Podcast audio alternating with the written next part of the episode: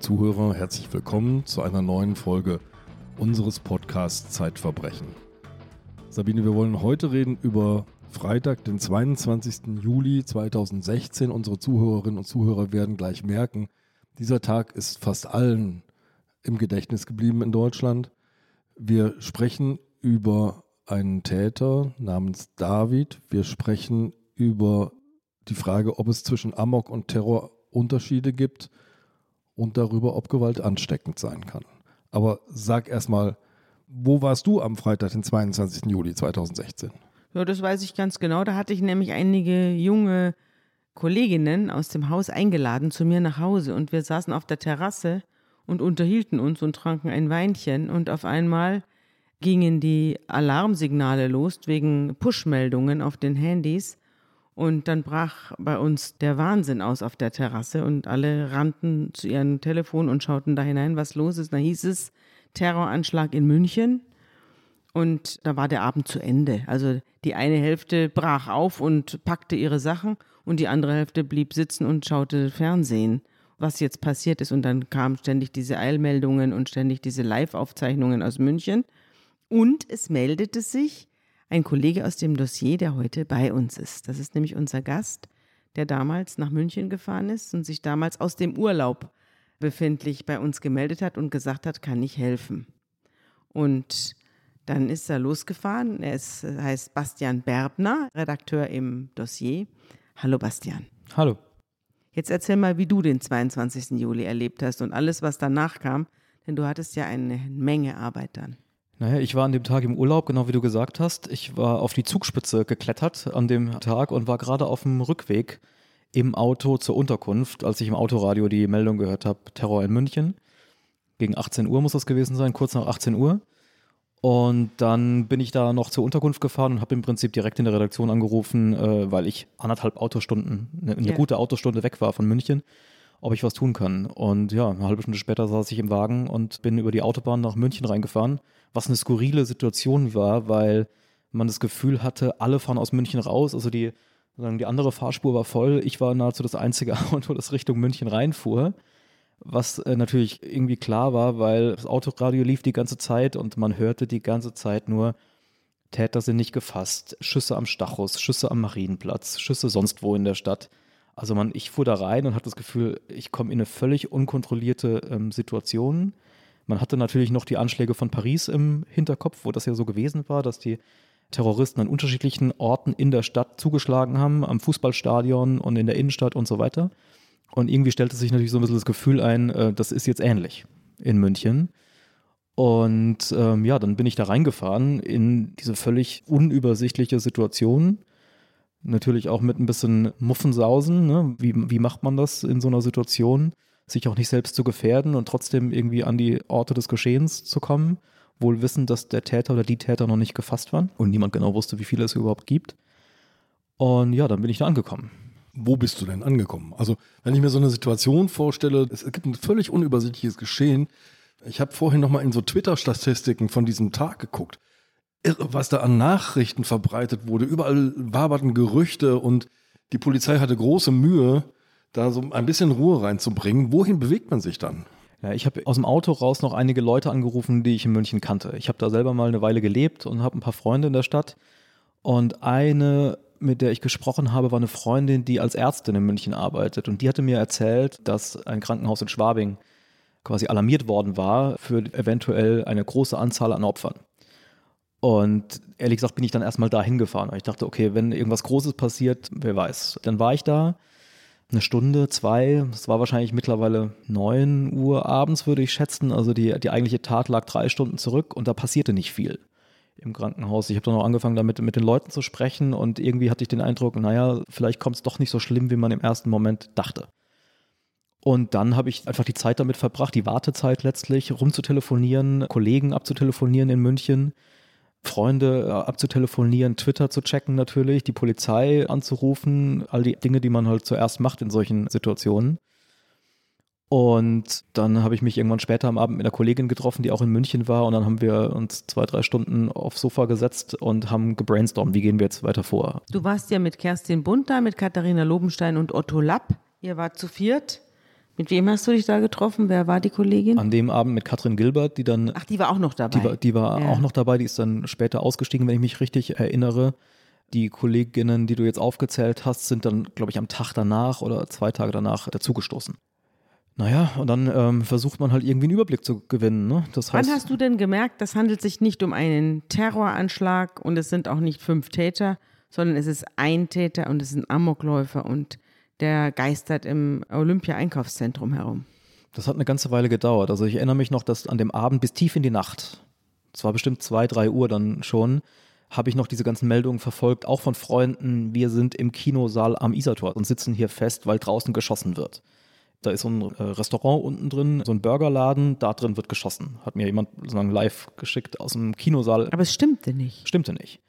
Also damit haben wir einen großen Teil unserer Zeit an dem Abend verbracht, einfach zu gucken, was gibt es für Meldungen, versuchen zu verifizieren, stimmen die oder stimmen die nicht, kennt man zufällig jemanden, der dort ist und so weiter.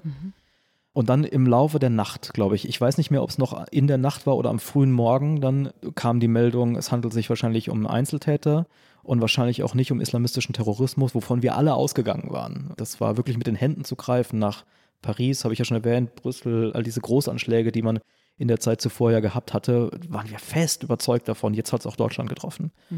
Und das kam dann in der Nacht oder am frühen Morgen, dass man gemerkt hat, so war es wahrscheinlich nicht.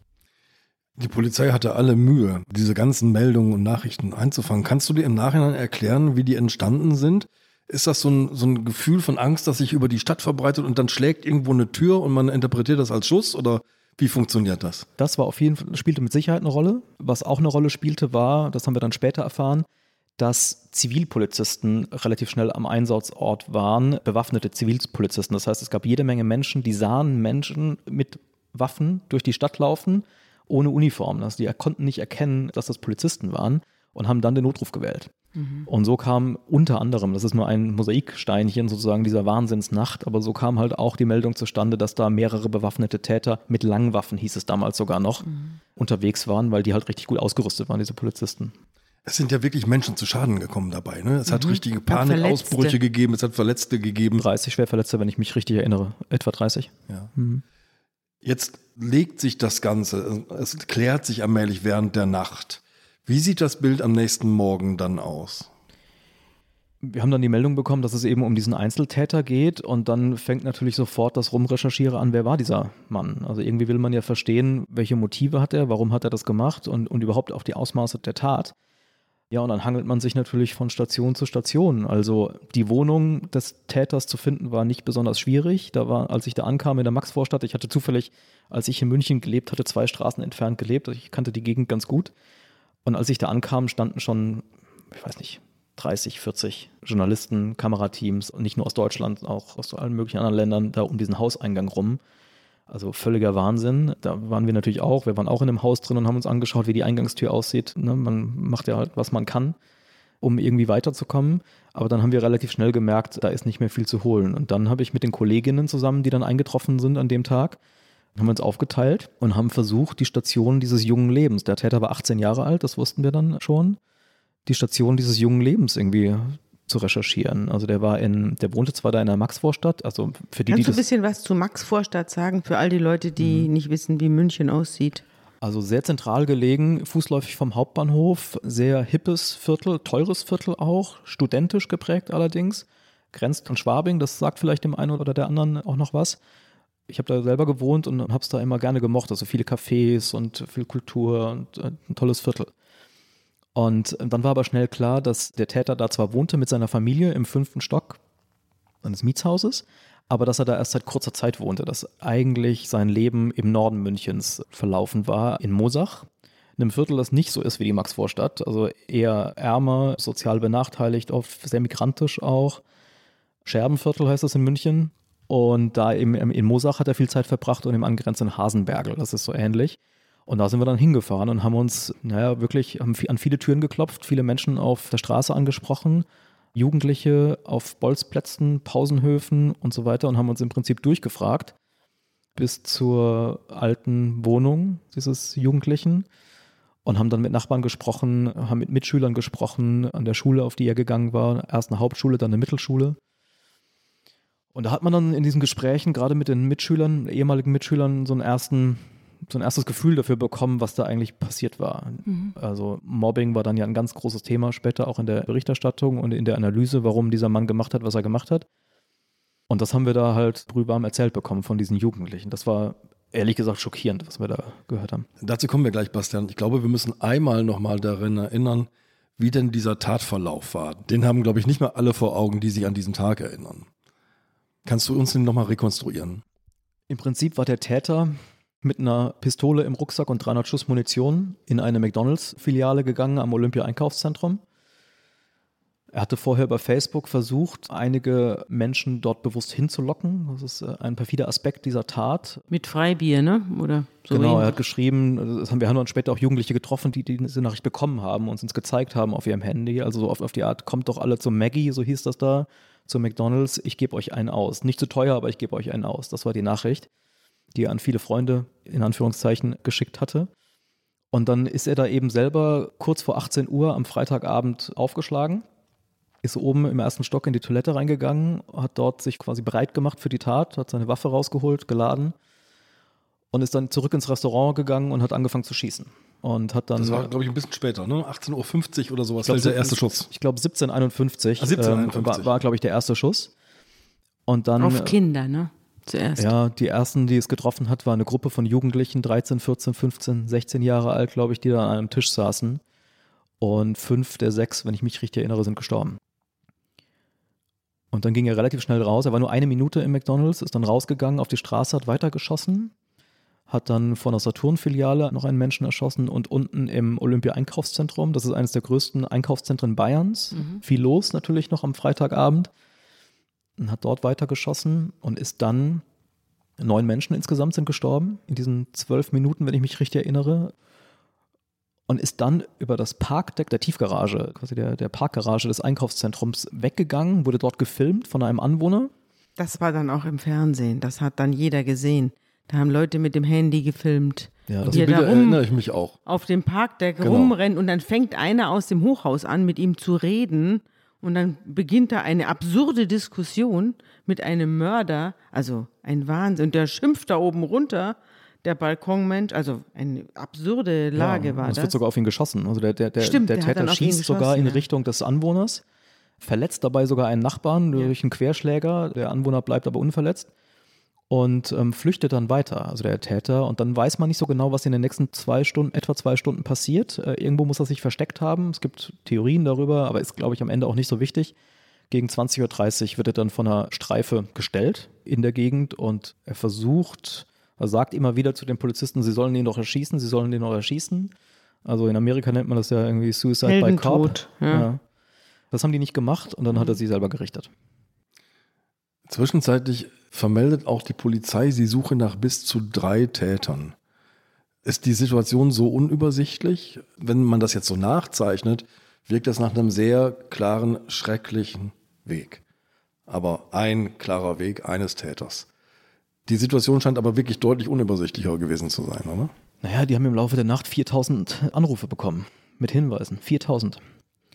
Und ich habe dann später mit dem Polizeisprecher äh, mich lange unterhalten, der sagte, wir waren natürlich auch in dem Film mit Paris, Brüssel, islamistischer mhm. Terror, mehrere Attentäter an unterschiedlichen Orten in der Stadt. Also die waren ja, die hatten das ja auch alles auf dem Schirm, genau wie wir Reporter auch.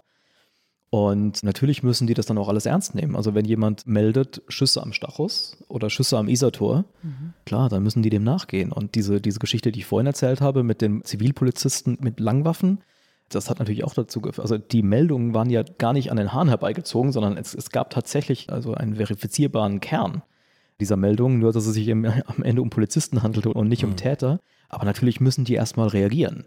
Mhm. Und das führt natürlich auch dazu, dass die auf einmal über die ganze Stadt ausströmen. Wir haben das ja in der Nacht gemerkt, noch am Abend. Also die Stadt war tot. Die U-Bahn fuhr nicht mehr, die Busse fuhren nicht mehr. Auf den Straßen war es leer. Man sah kaum mehr jemanden, manchmal noch das ein oder andere Taxi. Und überall war Polizei. Nicht nur äh, die Münchner Polizei, bayerische Polizei, aus Österreich kamen Spezialeinheiten, GSG 9 war in der Stadt, aus Nürnberg kamen Polizisten angerückt. Also ja, der ist natürlich über Stunden nicht gefunden worden. Da ist einer schwer bewaffnet, rennt rum, erschießt Leute und ist nicht aufzufinden. Mhm. Ne? Das ist natürlich eine verstörende Lage. Und dann auch danach. Also selbst als der dann tot war, ging die Polizei ja immer noch davon aus, dass die anderen Täter halt in der Stadt unterwegs waren. Das war, das, die ganze Nacht war wirklich extrem angespannt. Dieser junge Mann, der sich da erschießt, David heißt er. Wer ist David? David hieß bis kurz vor der Tat noch Ali. Das ist sein Geburtsname. Sohn iranischer Einwanderer. Seine Eltern waren in den 90er Jahren als Flüchtlinge aus Iran nach Deutschland gekommen. Er ist dann in München geboren worden, genau wie sein jüngerer Bruder. Und ist aufgewachsen in der Stadt, eben in Moosach im, im Norden Münchens, wie ich es gerade beschrieben habe. War immer eine Art Außenseiter, war auch früh psychologisch auffällig, war früh in Therapie, hatte stark mit Mobbing zu kämpfen, als er auf die weiterführende Schule gewechselt ist, auf die Hauptschule, die Schule, vor der wir dann am nächsten Tag da standen. Und hatte nie eine Freundin und hatte eben stark mit diesem, mit diesem Ausgegrenztsein zu kämpfen.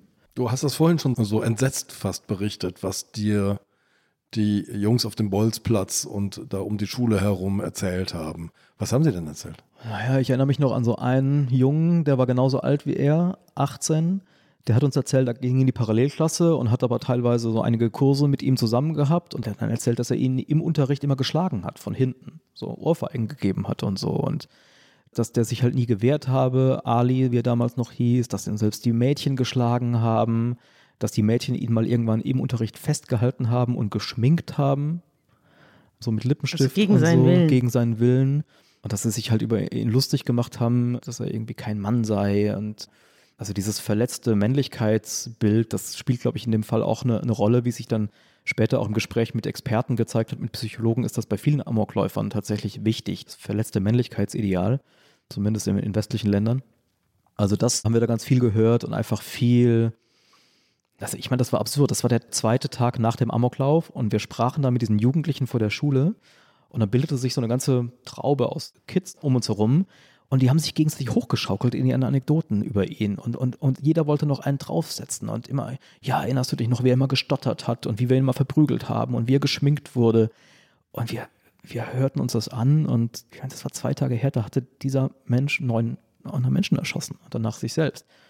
Es war wirklich, es war surreal. Es war wirklich surreal. Also die haben keine Verbindung hergestellt zwischen ihrem Tun und äh, dem, was da passiert ist.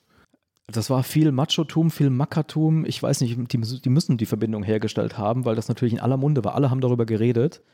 Auch über das Thema Mobbing bereits. Das war damals schon ein großes Thema. Das heißt, die müssen irgendwie eine, eine Verbindung hergestellt haben, aber ich weiß nicht, ob sie es einfach überspielt haben. Sie versuchten so zu sein, als ob sie stolz darauf wären. Es war wirklich, es war, es war pervers auf eine gewisse Art, was die erzählt haben. Also wir haben jedenfalls an dem Tag so ein bisschen ein Gefühl dafür bekommen, äh, wie dieses Mobbing ausgesehen hat. Und später, Tage später, habe ich dann auch mit dem Vater des Täters Kontakt gehabt und habe über dieses Thema gesprochen. Und dann kam eben heraus, dass er zum Beispiel auch schon Jahre vorher sich da versucht hatte einzusetzen für seinen Sohn, weil der gemerkt hat, dass das nicht mehr geht. Also er hat sich bei Lehrern beschwert darüber, dass sein Sohn gemobbt wurde, hat dann Anzeige erstattet gegen einige der Jugendlichen in der Parallelklasse, die dann später wieder zurückgezogen worden sind auf Alis Wunsch hin, weil er sagte, hör auf Papa, wenn du das machst, dann wird es nur noch schlimmer in der Schule, hat dann dazu geführt, dass sie die Schule gewechselt haben und tatsächlich diesen Umzug gemacht haben auch in das bessere Viertel in Anführungszeichen, in die Maxvorstadt. Ach, das hatte damit zu tun. Das war der Versuch, dem zu entkommen. Mhm. Ja, also das war dann eines der Themen, auf das wir uns in der Recherche fokussiert haben, weil wir halt dachten, naja, wenn wir die Motivation dieses Täters ergründen wollen, das hat sicherlich damit zu tun gehabt. Er war ja nicht nur in Therapie, sondern er war ja in der Psychiatrie auch. Was hatte er denn für eine Diagnose und worauf hat man die zurückgeführt? Naja, ähm, das ist ja immer schwer mit solchen Sachen, aber er hatte, so hieß es, glaube ich, damals, eine Erkrankung aus dem depressiven Formkreis, wenn ich mich richtig erinnere. Und war lange in Behandlung gewesen, ein Jahr zuvor, also ein Jahr vor dem Attentat tatsächlich stationär, knapp zwei Monate lang. Und ich habe versucht, mit den Ärzten zu sprechen, das ist mir nicht gelungen. Die haben sich da zurückgezogen auf ihre Schweigepflicht, das kann ich auch verstehen in so einer Situation. Also ich kann quasi nur das sagen, was dann später rauskam und das ist eben, dass es ja stark auch mit dem Mobbing zu tun hatte, stark mit dem Zurückgewiesen werden von einem Mädchen, für das er geschwärmt hat. Da ist er wohl einmal sehr brüsk zurückgewiesen worden. Das hat da offenbar mit reingespielt. Und das alles plus eben dieses Außenseitertum plus Identitätskrisen. Ich hatte gerade schon gesagt, dass er kurz vor der Tat, kurz nach seinem 18. Geburtstag, sich umbenannt hat von Ali in David. Das ist, glaube ich, auch nicht zu unterschätzen, weil da scheint oder schien für uns damals zum ersten Mal so ein Thema durch, was dann später sehr, sehr wichtig wurde. War das offiziell die Umbenennung oder ja. hat er sich selber da umgenannt? Soweit ich weiß, war das offiziell. Offiziell. Also er hat sich von einem arabischen in einen hebräischen Namen gewechselt. Und dahinter stand, das haben wir in diesen Tagen noch nicht gewusst, das haben wir dann später erfahren, quasi eine Art Identitätskrise dieses jungen Menschen. Also der war, es ist absurd, wir dachten am Anfang, das ist ein islamistischer Attentäter, der Mhm. hasste Islamisten. Der hatte einen richtigen Hass auf Salafisten und Dschihadisten. Aber er war auch Antisemit und hat sich trotzdem diesen hebräischen Namen ausgesucht. Das ist Ja. doch eigenartig. Ich weiß nicht, inwiefern das eine bewusste Entscheidung für einen hebräischen Namen war. Ich glaube, er wollte einen deutschen Namen Mhm. haben. Er sah sich als Deutscher, er dachte, David ist ein deutscher Name. vermutlich. Ich kann das nicht sagen, was er dachte, aber nach allem, was ich jetzt rekonstruieren konnte in den Recherchen und was dann auch später bekannt wurde durch die Ermittlungen gegen ihn, ist er eben in den Jahren zuvor abgedriftet in, in rechtsextremistische Kreise und er empfand sich als Deutscher. Deswegen gibt es auch diese absurde äh, Situation auf dem Parkdeck, also in diesem Video, das ihr ja vorhin auch schon angesprochen habt, gibt es halt diesen Wortwechsel zwischen dem Anwohner und ihm und man hört, wie, ich weiß nicht, ob es der filmende Anwohner ist oder nochmal jemand anders, wie jemand zu ihm sagt, du Kanacke. Und dann sagt er, ich bin keine Kanacke, ich bin Deutscher. Das war ihm ganz wichtig, das festzuhalten. Und das ist dann später auch rausgekommen, als die Polizei seinen Rechner durchsucht hat und seine Chatverläufe in irgendwelchen Ego-Shooter-Spielen und, und auf Internetplattformen. Also er hat sich als Deutscher gesehen, er hat sich als Arier gesehen, sogar als Über-Arier, weil er aus Iran kam, also halb Iraner, halb Deutscher. Er sprach von Untermenschen und meinte damit Deutsch-Türken, Menschen, die vom Balkan ursprünglich stammten. Also in gewisser Weise die Menschen, die ihn an der Schule hauptsächlich gemobbt hatten. Von denen schloss er sozusagen auf die gesamten Bevölkerungsgruppen und sprach über die in dieser Nazi-Terminologie. Und das, wir können da gerne im Detail drüber sprechen. Später wurde das dann wichtig in der Ausdeutung dieses äh, Tages. War er nun Rechtsextremist, war er Rechtsterrorist oder eben nur ein Amokläufer in Anführungszeichen? Das spielt da natürlich alles rein. Es wurde bei ihm ein Buch gefunden. 334 Seiten stark. Amok im Kopf, warum Schüler töten. Und ihr habt für diese Recherche den Autoren dieses Buches angerufen und habt ihm die Frage gestellt, was löst das in Ihnen aus, wenn im Besitz eines Amokläufers Ihr Buch über Amok ist? Was war seine Antwort? Peter Langman, ein Psychologe aus den USA, eine der Koryphäen in diesem Bereich. Das Buch ist ein Standardwerk, das er geschrieben hat, um Amokläufe letztlich zu verhindern, indem er darüber aufklärt, wie die Psychologie dieser Täter aussieht. Und das war einer der Gründe, warum ich gesagt habe, meine Güte, ich meine, wir müssen mit diesem Mann sprechen, weil der schreibt ein Buch, um Amokläufe zu verhindern und jetzt wird sein Buch gefunden im Zimmer eines Amokläufers. Und nicht das erste Mal, wie er dir dann erzählt hat. Genau, Das dann erzählt er mir am Telefon. vorher auch schon mal. Das ist tatsächlich schon mal passiert in den USA, wo man auf dem Computer eines Amokläufers eben dann sein Buchmanuskript gefunden hat. Ja, er fand es verstörend, natürlich. Er sagt, äh, das ist natürlich genau das Gegenteil dessen, was ich intendiert hatte beim Schreiben dieses Buches. Aber natürlich konnte er auch nicht ausschließen, dass das eine Rolle gespielt hat bei der Radikalisierung dieses jungen Mannes. Also wir wissen, Ali, David später, hat das Buch gelesen. Ja, das war gelb markiert, einige Stellen, vor allen Dingen die Stellen zum Columbine-Massaker, so ein Prinzip ein mittlerweile berühmtes ähm, Schulattentat aus Amerika. Ja, ganz schrecklich. Ich erinnere es noch gut. Ja. Und das hat David sehr beschäftigt. Er hat alles irgendwie gelb angemarkert in diesem Buch.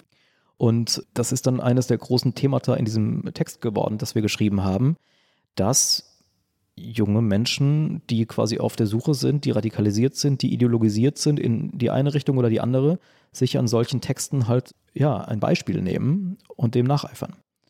Und das ist nicht auszuschließen, dass David das hier gemacht hat. Es gibt ein Kapitel in diesem Buch, das sozusagen auch ein Mobbing-Opfer schildert, das dann zum Amokläufer wird. Das könnte so eine Folie sein. Aber es gibt ja noch mehr Zusammenhänge, nämlich dieser Tag, dieser 22. Juli 2016, ist ja ein besonderer Tag. Er erinnert an ein großes, ein schreckliches Verbrechen auf Utøya, auf der Insel Utøya 2011.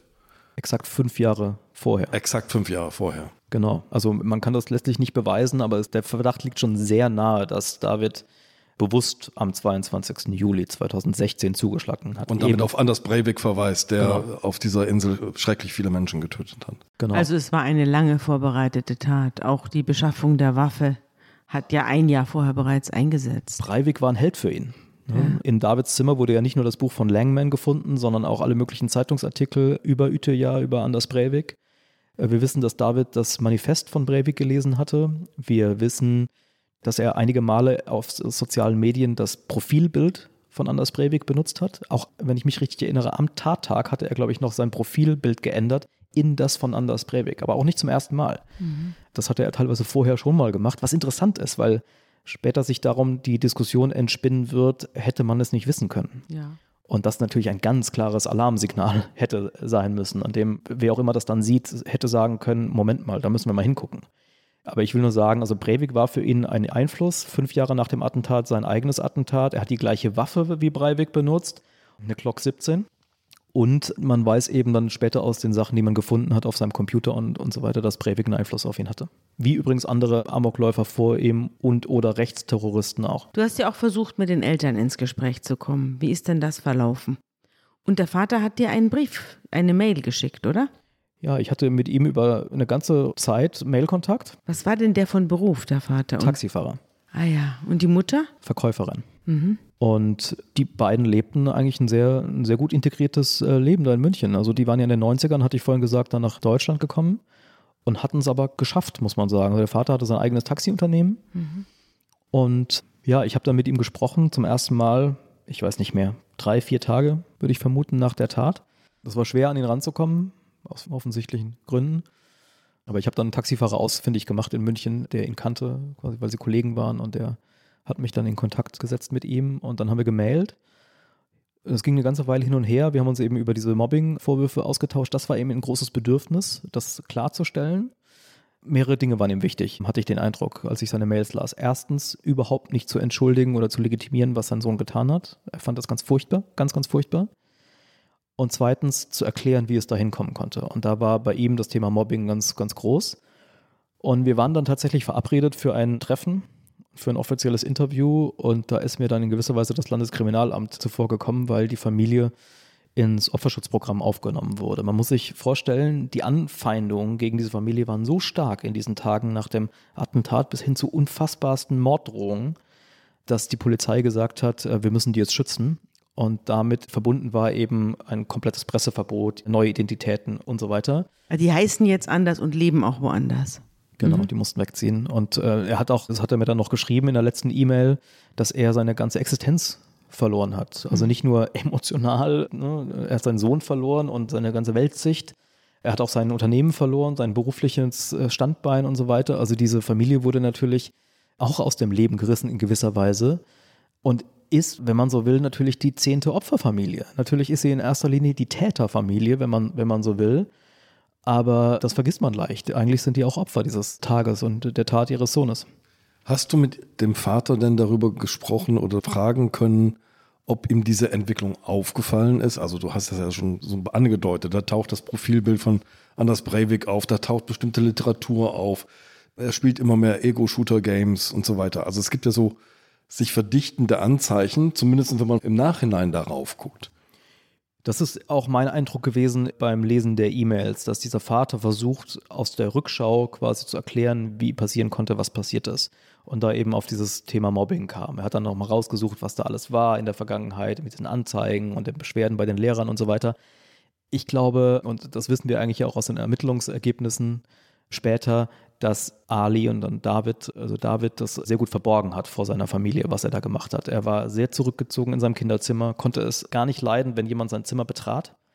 Und war er hat sich inzwischen in seine eigene Welt da verstrickt, ne? Ja, hat unfassbar viel Zeit vor dem Computer verbracht. Das haben wir ja hier schon öfter gehabt, dass, dass Leute im Geheimen die ungeheuerlichsten Dinge planen und um sie herum ist buntes Treiben und keiner merkt was. So ähnlich scheint es hier auch gewesen zu sein. Also ganz viel Zeit in Computerspielen, in irgendwelchen Foren, im Darknet dann auch, wo er auch die Waffe gekauft hat.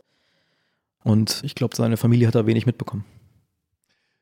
Peter Langman, mit dem ihr gesprochen habt, hat im Laufe seiner Forschung, Erkundungen, Überlegungen, wie wird jemand zum Amoktäter, schon so ein paar Faktoren aufgezählt. Depressionen gehören dazu, Mobbing gehört dazu, das Auftreten von Videospielen als Alarmsignal, Neid als mögliches Motiv. Hier kommt ja fast alles zusammen, oder? Genau, plus eben noch die Herabsetzung dieses Männlichkeitsbildes, das ist für ihn auch ganz wichtig. Also im Prinzip kommt in dieser Figur David ganz vieles von dem zusammen, was in der Wissenschaft mittlerweile als Kriterium Tracker. gilt. Nun kann man ja auf all das auch anders reagieren, als sich eine Pistole in den Rucksack zu stecken und möglichst viele Menschen umzubringen.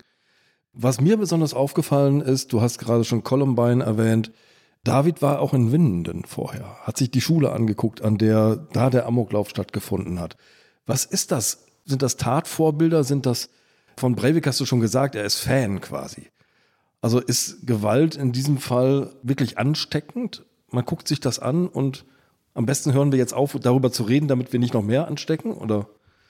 Naja, wenn man sich das dann später anschaut, was alles rauskam, dann kann man es nicht anders sehen als genau so. Also David hatte in sozialen Medien oder in, so, in diesen Spielen, die er da gespielt hat, manchmal den Benutzernamen Hunter17.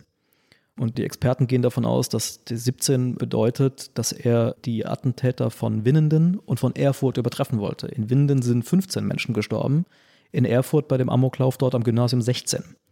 Er wollte quasi, er wollte mehr. Er wollte den größten das ist die These der Experten, die da später drauf geguckt haben. Er wollte den größten Amoklauf, den größten Anschlag in Deutschland in den letzten Jahren machen. Und dazu gehörte eben, dass er ausgekundschaftet hat. Wie haben die das gemacht? Er hat sich die Schule angeschaut in Winden, wo, wo dort der Amoklauf passiert ist, hat Fotos gemacht, die man dann auf seiner Kamera gefunden hat. Und er hat sich eben sehr, sehr detailliert mit diesen Taten beschäftigt, hat alles darüber gelesen, hat Langmans Buch bestellt. Ich meine, muss sich jetzt vorstellen, der hat sich hingesetzt, hat gesagt, was gibt es an Literatur? Und hat sich dieses Buch kommen das lassen. war ein Studium. Ja. War eine Art Studium. Und was dann für Langman ein wichtiger Punkt war, all diese Dinge, die in seiner Persönlichkeit zusammenkommen, klar, die hätten Red Flags, mhm. quasi Alarmsignale aussenden können. Mhm. Was aber wirklich Alarmsignale hätte aussenden müssen, sind die zahlreichen Ankündigungen, die er gemacht hat. Langman sagt, die allermeisten Amokläufer kündigen an, dass sie handeln werden. Ganz offen. Die sagen es. Und bei ihm war das so. Selbst in der stationären Behandlung, in der Psychiatrie, ein Jahr zuvor, hat er angekündigt, dass er töten will. Das wurde nicht ernst genommen. Es gibt jede Menge Beispiele dafür, auch in Online-Foren, wo er schreibt, dass er töten will. Das hat nie irgendwer zur Anzeige gebracht oder nie irgendwer gemeldet. Habt ihr irgendwie Kontakt zur Schule herstellen können?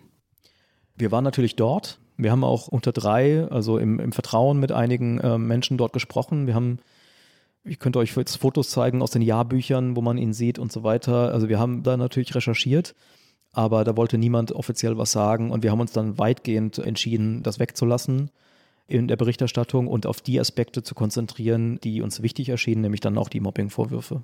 Aber die Mobbing war ja in der Schule, genau, deswegen genau, frage also, ich. Sagen, Mhm. jetzt, was die Schule angeht, auf die Themen zu fokussieren, die wichtig waren, nämlich dann das Mobbing. Das ist ja kein Schulmassaker wie Winden oder Columbine oder so, sondern das, was du ganz am Anfang erzählt hast, ist ja ganz entsetzlich. Ja, der setzt in den sozialen Medien eine Einladung an, in Anführungszeichen, Freunde und Bekannte ab. Kommt doch, ich gebe euch einen aus. Und holt sich sozusagen seine Ziele in diese McDonalds-Filiale. Das jedenfalls war sein Plan. Ja, und dann kommen wir jetzt direkt rein in diesen Deutungsstreit, der dann später ausbrach. Einerseits wollte er offenbar die Leute treffen, die ihn gepeinigt hatten über die Jahre, sonst hätte er sie nicht eingeladen. Andererseits hat er dann später Menschen ermordet, die nichts mit ihm zu tun hatten, die aber so aussahen. Vor dieser Saturn-Filiale zum Beispiel. Zum Beispiel. Ja. Mhm. die aber so aussahen wie die Menschen, die mit ihm äh, zu tun hatten, weil sie vielleicht aus denselben Herkunftsländern kamen und so. Also er, Also Stellvertreter ja, hat er er hat quasi eigentlich eine Art Rassismus. Er hat halt von seinen Mobbern letztlich auf alle Deutschtürken, auf alle Ausländer und so weiter geschlossen und hat dann diejenigen angegriffen, die so aussahen, als ob sie Ausländer wären, seiner Meinung nach. Und da kommen wir dann eben rein in dieses Bild, ist das Rechtsterrorismus. Also eine klar rassistische letztlich Tat, die er gemacht hat. Werbung. Liebe Hörerinnen und Hörer, Sie möchten das Magazin zum Podcast einmal unverbindlich testen? Dann lassen Sie sich Ihre persönliche Zeitverbrechen-Ausgabe gratis nach Hause liefern. Jetzt bestellen unter www.zeit.de slash Verbrechen-testen.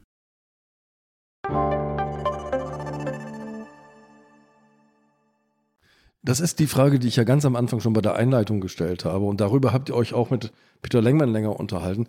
Gibt es das eigentlich einen Unterschied zwischen Amok und Terror?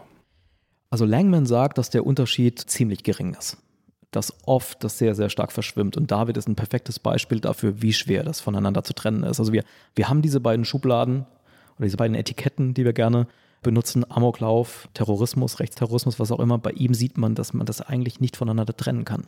Langman hat gesagt, dass auch wenn er sich unterhält mit Kollegen, die eben Rechtsterroristen erforschen und auch andere Terroristen, dass man bei vielen Terroristen eine Art psychische Auffälligkeit, psychopathologische Auffälligkeit finden kann und dass man ganz oft den Eindruck bekommen kann, dass sie ihren Selbstmord übertünchen mit Ideologie um ihm noch so eine Hauchehre zu geben. Mhm. Und bei David kann man zumindest, wenn man diesen Fall anschaut, den Eindruck haben, dass es genauso war. Da ist ein knallharter Satz von Peter Lengmann in eurem Artikel, da zitiert er ihn. Das verleiht dem Wahnsinn die billigen Anschein politisch-religiöser Rationalität. Eine Hammer-Aussage. Ja, also ich musste jetzt daran denken, als ich das alles nochmal nachgelesen habe. Ich habe zwei Jahre später oder drei Jahre später ein Dossier geschrieben über einen jungen Mann in Dänemark, bei dem das ganz genauso war. Der war auch 18 und ist in einem Sommer, innerhalb von wenigen Wochen, sind ihm mehrere Dinge passiert, über die wir jetzt gar nicht sprechen müssen, die ihn alle auf einer sehr persönlichen Ebene getroffen haben. Und diese ganze Verunsicherung, die er dann in seiner Identität gespürt hat, die hat er quasi übertüncht mit Islamismus, mit Ideologie und hat dann diesen Satz gesagt, den ich nie wieder vergessen werde, seit ich ihn getroffen habe, wenn ihr unbedingt einen Terroristen wollt, dann gebe ich euch ein. Dann werde ich einer. Und daran musste ich jetzt häufig denken, als ich das jetzt alles nochmal gelesen habe über David. Der war ein zutiefst verunsicherter, zurückgewiesener junger Mann. Und natürlich ist das jetzt ein bisschen Küchenpsychologie. Wir werden es nie beantworten können, weil, weil man mit ihm nicht mehr sprechen kann. Aber den Halt, den er dann gefunden hat, um mit dieser Schwäche klarzukommen, war sozusagen rechtes Gedankengut, war Rechtsextremismus bis hin zum Rechtsterrorismus. Was den Amokläufer und den Terroristen ja auch verbindet, ist, dass sie keine geheimen Taten begehen. Also der normale Mörder bringt einen um, der ihm zuwider ist oder den er als Person ablehnt und ihm den Tod wünscht. Und dann versucht er irgendwie davon zu kommen und nicht erkannt zu werden. Und hier ist ja genau umgekehrt. Hier ist das Opfer beliebig es ist egal, wen es trifft. Es ist eine symbolische Tat und der Täter versucht auch nicht davon zu kommen, sondern er will möglichst groß rauskommen, am besten noch von der Polizei erschossen werden. Ja, der Unterschied ist, dass bei einem normalen Mörder das Ziel tatsächlich das Mordopfer ist. Das Ziel eines Terroristen sind nicht die Opfer, die er umbringt, also die eigentlichen Menschen, die er umbringt, nicht jetzt die neun äh, Leute, die da gestorben sind am Olympia-Einkaufszentrum und in der Gegend. Das eigentliche Ziel ist die Öffentlichkeit, mhm. sind quasi alle anderen eigentlich. Wir, die wir das konsumieren, die wir das dann sehen und eben im Falle von Terrorismus dann aus der Sicht der Täter terrorisiert werden sollen, mhm. also in Schrecken versetzt werden sollen. Das ist das Ziel von Terrorismus. Was heißt das für uns als Medien? Du deutest schon an, auch schon so ein Name wie Hunter 17 deutet an, da geht es jemandem um Ruhm.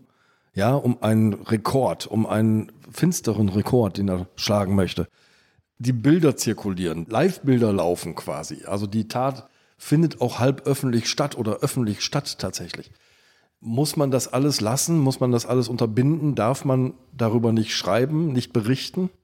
Wir hatten damals bei der Veröffentlichung eures Textes ja auch extreme Probleme oder es gab große Diskussionen darum, wie wir das bebildern sollen. Wir haben wenige Jahre zuvor den Amoklauf in Winnenden mit Bildern von Amokläufern illustriert und haben uns dahinterher wahnsinnig, wahnsinnig drüber geärgert. Wir haben auch große Vorwürfe bekommen, zu Recht, und haben es diesmal dann vollkommen unterlassen. Überhaupt Bilder. Du hast es ja mitgebracht. Beschreib mal, was da drauf ist. ich weiß noch, dass Hörer. wir damals tagelang mhm. darüber diskutiert haben, wie wir das machen. Und wir haben uns dann entschieden, die Bilder quasi zu drucken. Also man sieht hier auf der Titelseite des Dossiers, das wir damals gemacht haben, im Prinzip ein Porträt Davids des Täters, aber es ist so unkenntlich gemacht, es ist so in die Unschärfe äh, gezogen, nur ein Fleck eigentlich. dass man nichts erkennt. Mhm. Und dann steht einfach auf diesem, diesem farbigen Etwas, das man da sieht auf der Seite, steht der Amokläufer von München. Und so haben wir das gemacht mit allen Bildern, die wir in diesem Dossier gedruckt haben. Ich weiß nicht, ob das jetzt die beste Lösung ist von allen. Die beste wäre sicherlich gewesen, gar nicht zu berichten. Darüber können wir gleich sprechen, um jetzt auf deine Frage zu beantworten. Hätten wir es einfach lassen sollen? Ich glaube nein, aber das war unser Versuch, optisch eine angemessene Berichterstattung hinzukriegen. Naja, um die Frage zu beantworten, hier, ähm, also wir wissen ganz klar, dass Täter sich inspirieren lassen von Berichterstattung über andere Amokläufe und Terrorattentate. Das wissen wir. Das kann man auch sagen, tatsächlich in einigen Fällen kausal miteinander in Verbindung bringen. Wir wissen auch, es gab eine Studie, die mich umgehauen hat, als ich sie gesehen habe. Das war ein Jahr später, im Sommer 2017, erschien die von einem deutschen Ökonomen, Michael Jetter an der University of Australia. Das ist eine Studie, in der er 60.000 Terrorattentate analysiert hat, von 1970 bis 2012. Eine große quantitative Studie. Und er hat quasi versucht, in Verbindung zu setzen, gibt es einen Effekt, wenn über ein Attentat besonders groß medial berichtet wurde. Und der quantitative Zusammenhang war, wenn über einen Anschlag groß berichtet wurde, gab es in den sieben darauffolgenden Tagen Folgeanschläge, an denen durchschnittlich drei Menschen gestorben sind. Wenn es die Berichterstattung nicht gab, gab es das nicht. Mit anderen Worten, was diese Studie sagt und teilweise auch diese einzelnen Fälle, die wir genau rekonstruieren können, es Terror gibt ist eine Art ansteckend. Wer Werter-Effekt. Ein Virus. Ja, genau, Terror ist ansteckend. Und nicht nur Terror, also da sind wir jetzt zurück bei diesem anderen Thema.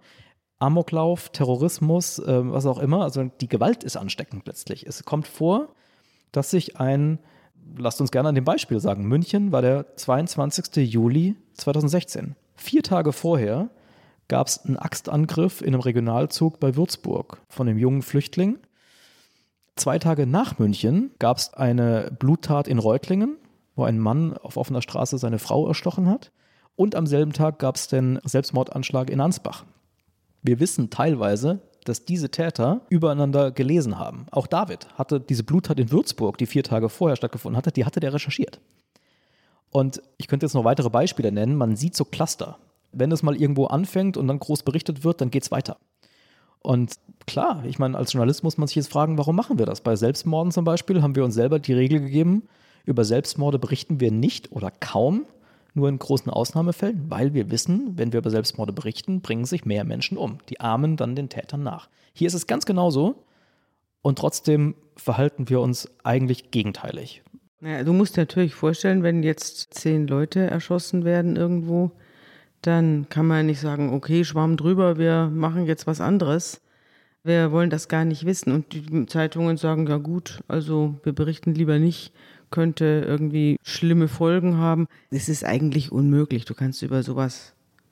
Und dann weißt du ja auch gar nicht, tatsächlich, wenn es tatsächlich ein Terroranschlag gewesen sein sollte, kann man ja nicht sagen, wir sagen es den Medien nicht. Ne? Stimmt, zwei Sachen mhm. würde ich dazu sagen. Mhm. Einerseits absolut und mir als Journalist geht es natürlich ganz genauso. Ich bin ja an dem Abend nach München gefahren und dachte, okay, das wird jetzt ein ganz großes Ding. Da müssen wir, da werden wir jetzt wochenlang uns wahrscheinlich mit beschäftigen. Also der Impuls ist ja total klar. Da ist was Großes passiert, da müssen wir den Leuten sagen, was passiert ist. Das ist unsere Aufgabe. Gleichzeitig, also ich will mal sagen, wir dachten ja am Anfang, das war Terrorismus in München. Dann ist in der Nacht oder am frühen Morgen rausgekommen, es war ein Amoklauf. Und das war interessant zu sehen, weil sich jetzt aus einer Medienperspektive, auf einmal war die Geschichte weniger relevant. Mhm. Am Anfang war es noch so, Kollegen sind dazugekommen, wir dachten, es wird eine ganz große Geschichte und dann war klar, Amoklauf, ah, machen wir doch ein bisschen weniger. Machen wir eine kleinere Geschichte und irgendwie war so ein bisschen die Luft raus, muss man sagen. Es war ein interessanter Effekt, den man in der Stadt spüren konnte. Und da frage ich mich dann schon, warum haben wir diese Terroraufregung am Anfang eigentlich? die dann in unseren Köpfen dazu führt, dass wir da Titelgeschichten machen müssen und die ganz große Show machen müssen. Warum reagieren wir nicht gleich auf diese Tat so, wie wir es dann gemacht haben, als klar wurde, es war ein Amoklauf? In Klammern später war es dann natürlich Rechtsterrorismus und so weiter, das wussten wir da alles nicht. Aber ich will nur sagen, man kann sozusagen dieselbe Tat völlig unterschiedlich bewerten. Also an der ja, Tat hat sich ja nichts klar, geändert. Der Kontext damals war ja auch mit den Anschlägen von, du hast es vorhin schon gesagt, Paris, Brüssel. Ja. Also man hatte das Gefühl, es rückt immer näher. Mhm. Ja, und ganz Europa ist under risk quasi. Du hast den Werther vorhin ja schon genannt. Wahrscheinlich der tödlichste Bestseller der Weltliteratur. Auf der einen Seite, weil er viele Menschen zum Selbstmord inspiriert hat. Auf der anderen Seite haben Generationen von Schülern aus dieser Lektüre etwas über den Menschen gelernt. Johann Wolfgang von Goethe. Johann Wolfgang von Goethe. Die Leiden des jungen Werther. Genau.